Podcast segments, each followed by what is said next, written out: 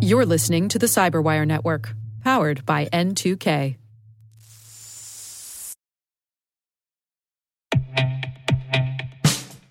And now, a message from Cyberbit.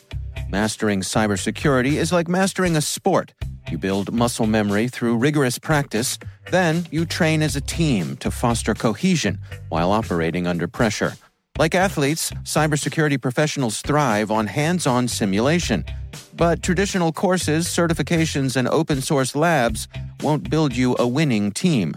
You need Cyberbit. Cyberbit offers a hyper realistic simulation environment for your SOC, IR, and C suite to refine your skills, all using the market leading SIEMs, EDRs, firewalls, and WAFs they use every day. Cyberbit is offering Cyberwire listeners a free live fire exercise. Sign up your team now at cyberbit.com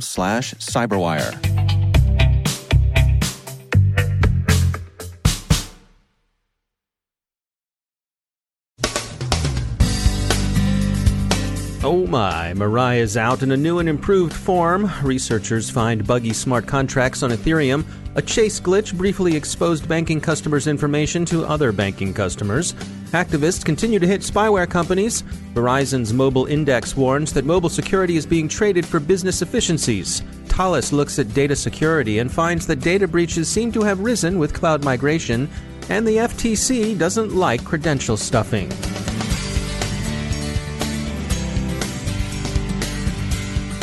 I'm Dave Bittner with your CyberWire summary for Friday, February 23rd, 2018.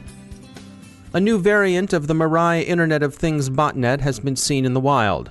Fortinet reports that this version is capable of establishing proxy servers in infected IoT devices. They're calling the strain OMG because its configuration table includes strings that contain OOMGA. Why is this development significant? We heard from Gabriel Gumbs at StealthBits Technologies, who compared illicit proxy servers to a criminal fence, a dealer in stolen goods. Once they're set up, they can be used for any number of illicit purposes. They could be used to stage denial of service attacks, or they could be used to drive disinformation campaigns. The fence will handle whatever goods the hoods want to move. We also heard from Sean Newman of Corero Network Security, who has some related thoughts on what OMG might be capable of. He said, quote, We're used to seeing Mirai variants being used to commandeer IoT devices. And once the botnet's been assembled, it can run denial of service attacks against a particular target. But OMG seems to be nosing out vulnerable IoT devices in an organization, and once it's found them, it puts in the proxy so that device can serve as a gateway into the organization. Once that gateway is established, attackers can exploit it against the victim organization in any number of ways reconnaissance, data exfiltration, and so on. Mirai, of course, came to notice when it was used by some gentlemen in New Jersey to take down much of the Internet in the eastern United States in a distributed denial of service attack on DNS service provider Dyn. Three young men took guilty pleas this past December in crimes related to the use of Mirai in DDoS attacks against a range of targets. Since 2016, the Mirai code has become widely available and it's continued to evolve into new forms, like OMG. University researchers in Singapore and London have determined that there are a lot of buggy smart contracts on Ethereum. Essentially, they create a private fork of the Ethereum blockchain and ran various permutations with live smart contracts. They found just over 34,000 contracts vulnerable to undesired actions they were able to verify and reproduce these trace vulnerabilities on some 3,000 smart contracts that hold about $6 million in Ether cryptocurrency. It would be difficult for criminals to do likewise and steal the money, but the researchers note that it wouldn't be impossible. As one of the researchers noted to Motherboard, the whole business is mucky. University College London's Ilya Sergey said, quote, We're dealing with applications that have two very unpleasant traits. They manage your money, and they cannot be amended. A glitch in Chase Bank's customer facing systems is said to have presented some customers with other customers' data. The glitch persisted for about two and a half hours Wednesday evening, but appears to have been corrected. Chase stresses that the incident was not a cyber attack. Some observers speculate, to Krebs on Security, that there may have been caching issues at the root of the problem. Motherboard reports hacktivist break ins at two surveillance software companies, MobiStealth and SpyMaster Pro. Hacktivists had earlier hit FlexiSpy and Retina X, so this particular subsector is receiving unwelcome attention. The report characterizes the two outfits as spyware companies selling privacy invading stalkerware to private citizens who use it to keep tabs on children, spouses, and other persons of interest. Motherboard also sourly observes that a number of the customer accounts revealed in the data breaches are linked to email addresses from various U.S. federal agencies DHS, TSA, ICE, FBI, and various military services, especially the U.S. Army. Several reports are out on the state of security. Verizon's Mobile Index for 2018 concludes that many companies are willing to sacrifice some mobile security for business reasons. The 2018 Data Security Report from Thales notes that increased government migration to cloud services has been accompanied by a 20% jump in data breaches. These are perhaps connected, maybe coincidental. You'll find links to both reports in today's CyberWire Daily Briefing. They're worth a look. And finally, the Federal Trade Commission in the U.S. seems moving toward adding some regulatory risk to the reputational risk credential stuffing already poses the FTC has obtained a consent decree from online tax prep service TaxSlayer on the grounds that TaxSlayer didn't do enough to protect its customers from themselves. Credential stuffing essentially involves a hacker trying credentials exposed in one breach against a variety of other sites. Since people unfortunately tend to reuse their passwords, criminals get hits often enough to make this worth their while. Isn't that the user's fault, you'll ask, since after all, TaxSlayer didn't expose anyone's passwords?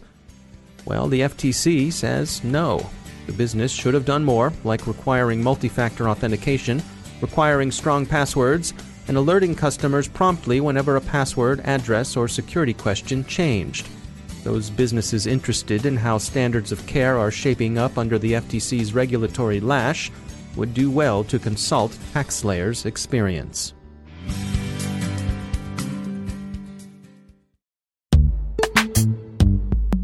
Every day, your IAM tech debt grows. Your multi generational services struggle to work together.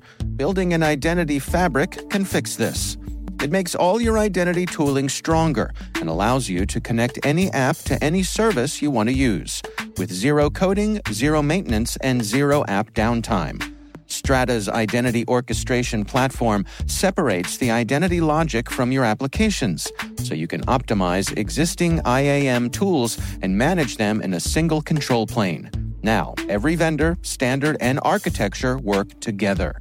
In short, building your identity fabric means you can secure your non standard apps keep your complex access policies, retire outdated IDPs, and modernize in record time. So build your fabric with Strata Identity and get rid of tech debt for good.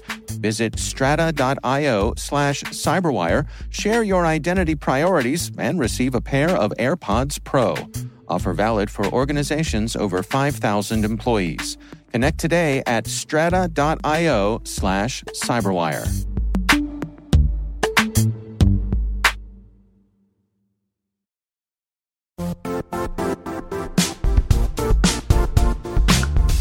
The IT world used to be simpler. You only had to secure and manage environments that you controlled. Then came new technologies and new ways to work. Now, employees, apps, and networks are everywhere. This means poor visibility, security gaps, and added risk. That's why Cloudflare created the first ever connectivity cloud. Visit cloudflare.com to protect your business everywhere you do business.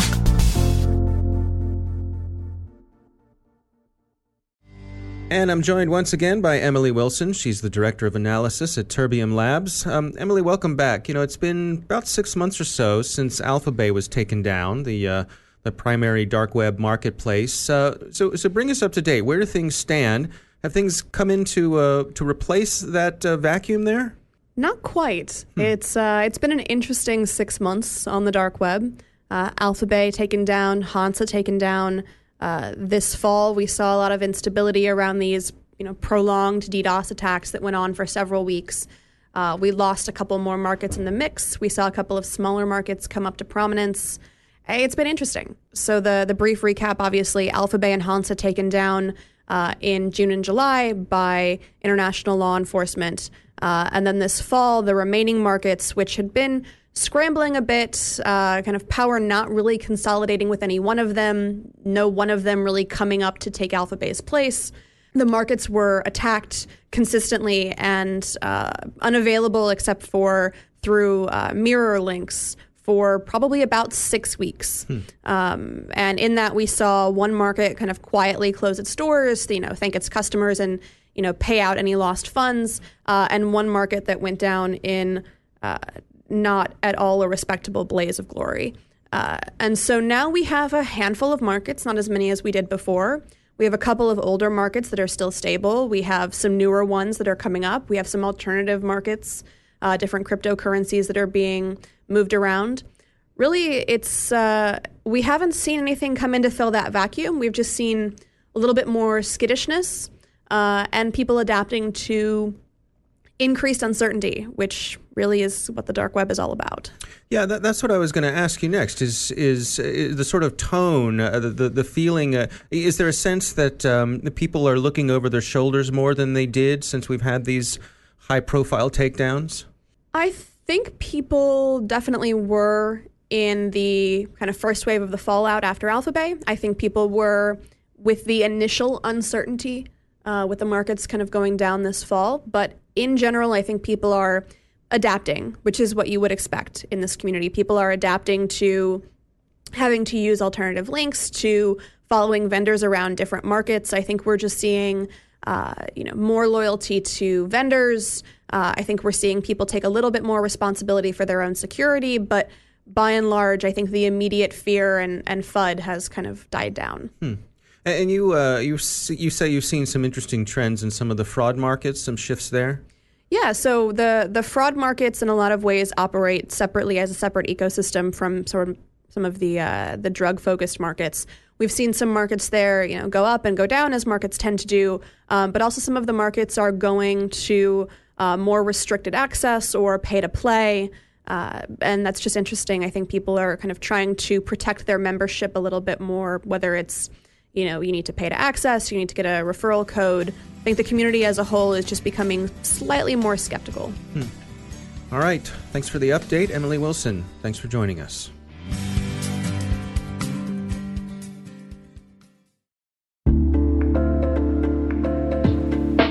Are lengthy security reviews pulling attention away from your security program? With the largest network of trust centers, Vanta can help you streamline security reviews to win customer trust, save time, and close deals fast. Proactively demonstrate security by showcasing key resources like your SOC 2 or ISO 27001 and provide real time evidence for passing controls. And when a security questionnaire is required, Vanta takes the first pass for you. Visit vanta.com slash cyber to take a self serve tour. That's vanta.com slash cyber.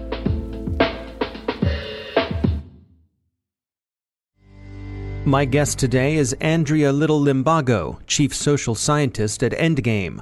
In her recent blog post on the Endgame website titled The March Toward Data Localization, she outlines the lag between law and policy and technology and how nation states are taking different approaches to data security and sovereignty. So it's one of those things that I think isn't discussed as much in our community. Um, obviously, it's not as uh, sexy as the latest hack or um, high profile cyber attack that's going on. But um, basically, as we've seen here, there's a lot of policy and legal frameworks has lagged behind technology you know, across the board in general. Um, but I think it's especially true in information security, where you know, a lot of the laws, especially in the U.S., are 20, 30 years old, and we just kind of keep piecemeal, you know, building on top of them. Um, but the interesting thing is that, you know, that that's actually starting to change. And so after you know, I'd, I'd argue a couple decades of uh, slumber, the policy and legal frameworks are starting to wake up a bit. Uh, and I think it's going to really impact uh, cybersecurity for companies and, just, and for uh, individual privacy. There's been so much talk about the um, GDPR, which is a general data protection regulation that's coming into effect in the European Union in May.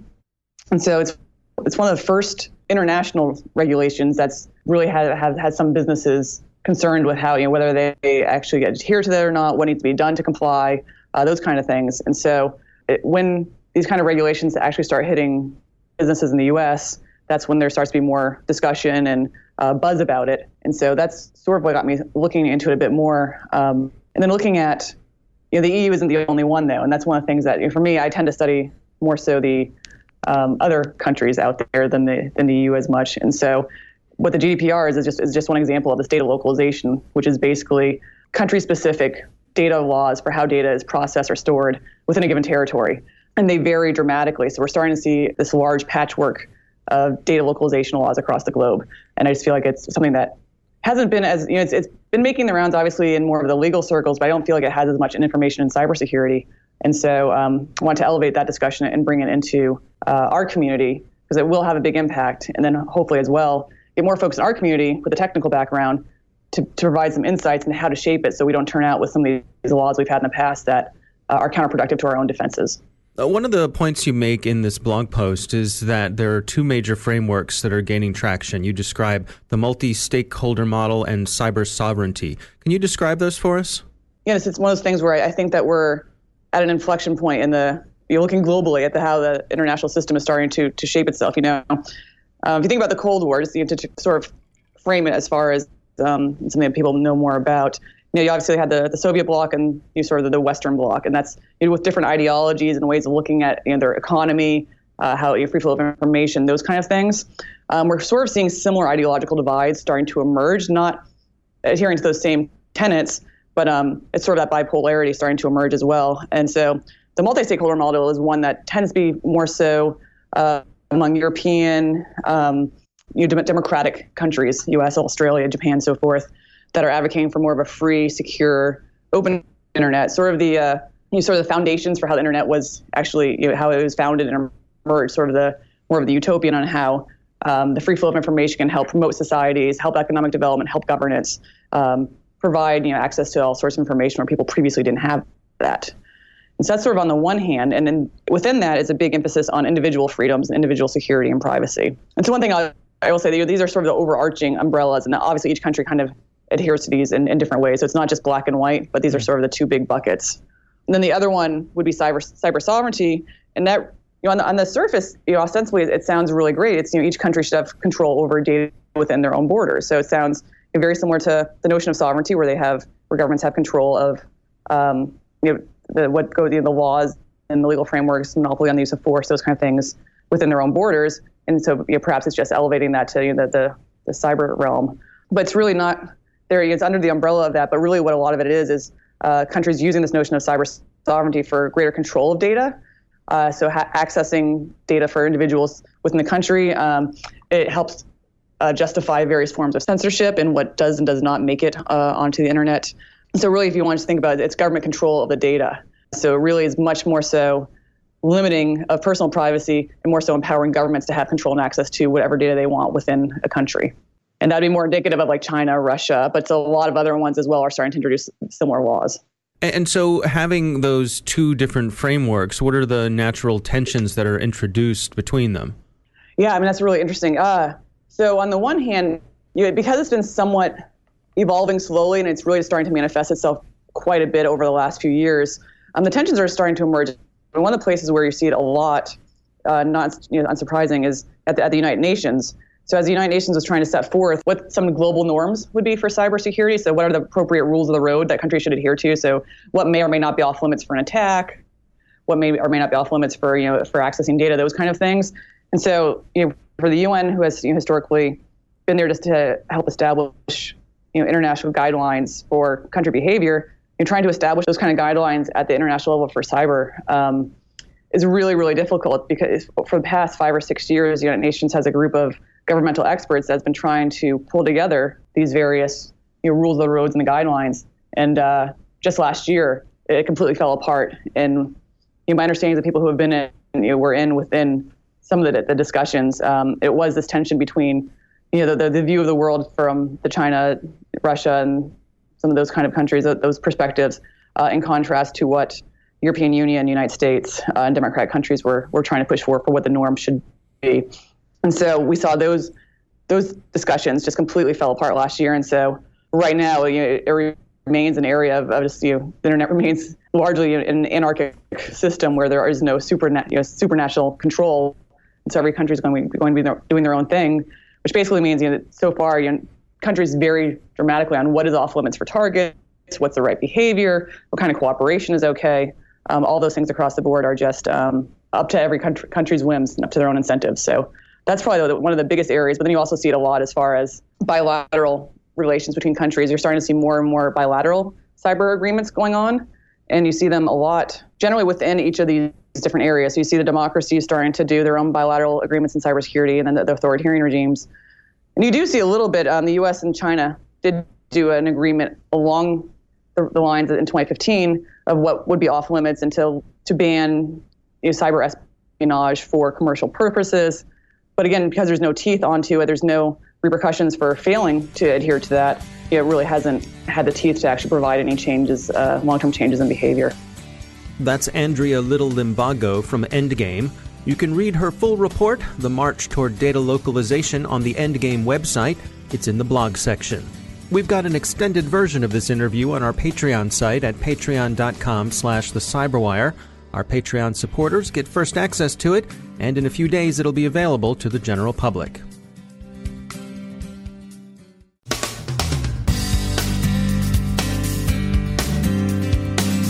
And that's the Cyberwire. For links to all of today's stories, check out our daily briefing at thecyberwire.com. And for professionals and cybersecurity leaders who want to stay abreast of this rapidly evolving field, sign up for Cyberwire Pro. It'll save you time and keep you informed. Listen for us on your Alexa smart speaker, too. The Cyberwire podcast is proudly produced in Maryland out of the startup studios of Data Tribe, where they're co building the next generation of cybersecurity teams and technologies. Our amazing Cyberwire team is Elliot Peltzman, Puru Prakash, Stefan Vaziri, Kelsey Bond, Tim Nodar, Joe Carrigan, Carole Theriault, Ben Yelin, Nick Veliky, Gina Johnson, Bennett Moe, Chris Russell, John Petrick, Jennifer Eiben, Rick Howard, Peter Kilpe, and I'm Dave Bittner. Thanks for listening. We'll see you back here tomorrow.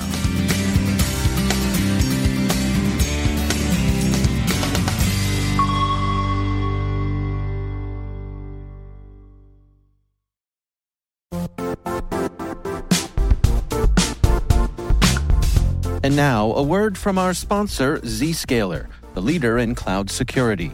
Cyber attackers are using AI in creative ways to compromise users and breach organizations. In a security landscape where you must fight AI with AI, the best AI protection comes from having the best data. Zscaler has extended its zero trust architecture with powerful AI engines that are trained and tuned by 500 trillion daily signals. Learn more about Zscaler Zero Trust Plus AI to prevent ransomware and AI attacks. Experience your world secured. Visit zscaler.com slash zero trust AI.